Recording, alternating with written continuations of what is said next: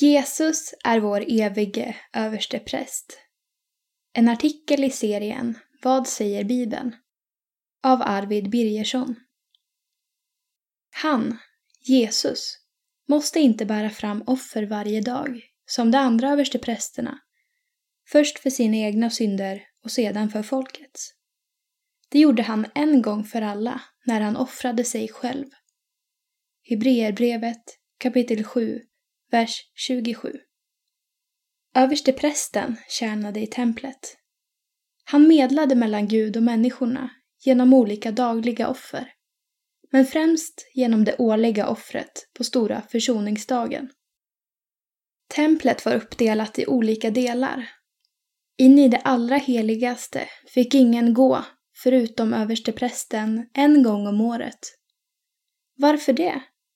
Jo, för där inne var Guds närvaro som påtagligast, och allt sedan syndafallet kan vi inte komma nära Gud.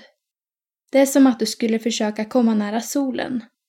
Du kommer inte bara dö, du kommer att förintas. Guds godhet skulle utplåna dig med all din synd på samma sätt som mörkret omöjligt kan finnas i närvaro av solens ljus. Kravet för att bli överstepräst var bland annat att man skulle vara perfekt. Man fick exempelvis inte vara blind, halt eller ha en bruten arm. Dessutom skulle man leva helt rätt, vilket är omöjligt. Därför var översteprästen tvungen att först offra för sina egna synder, innan han kunde offra för folkets synder. Den som skulle medla mellan oss och Gud höll inte måttet.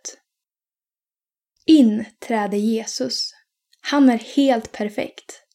Han tar platsen som ingen annan människa till fullo kunde ta.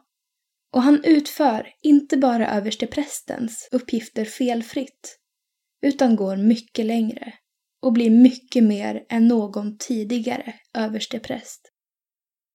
För det första gick han in, inte med bockars och kalvars blod, utan med sitt eget blod.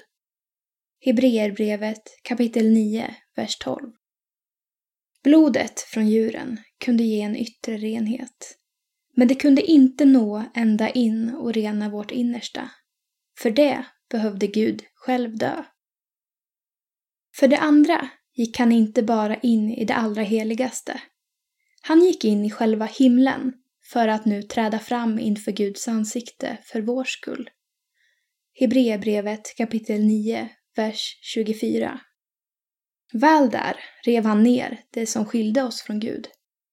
I kraft av Jesu blod kan vi därför frimodigt gå in i det allra heligaste. Hebreerbrevet kapitel tio, vers nitton. Och inte bara det.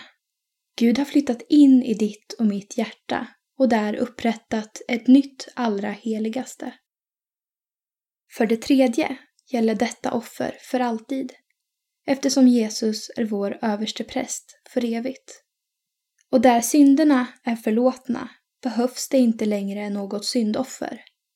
Hebreerbrevet kapitel tio, vers arton. Jesus offer räcker. Nu behövs inga fler offer.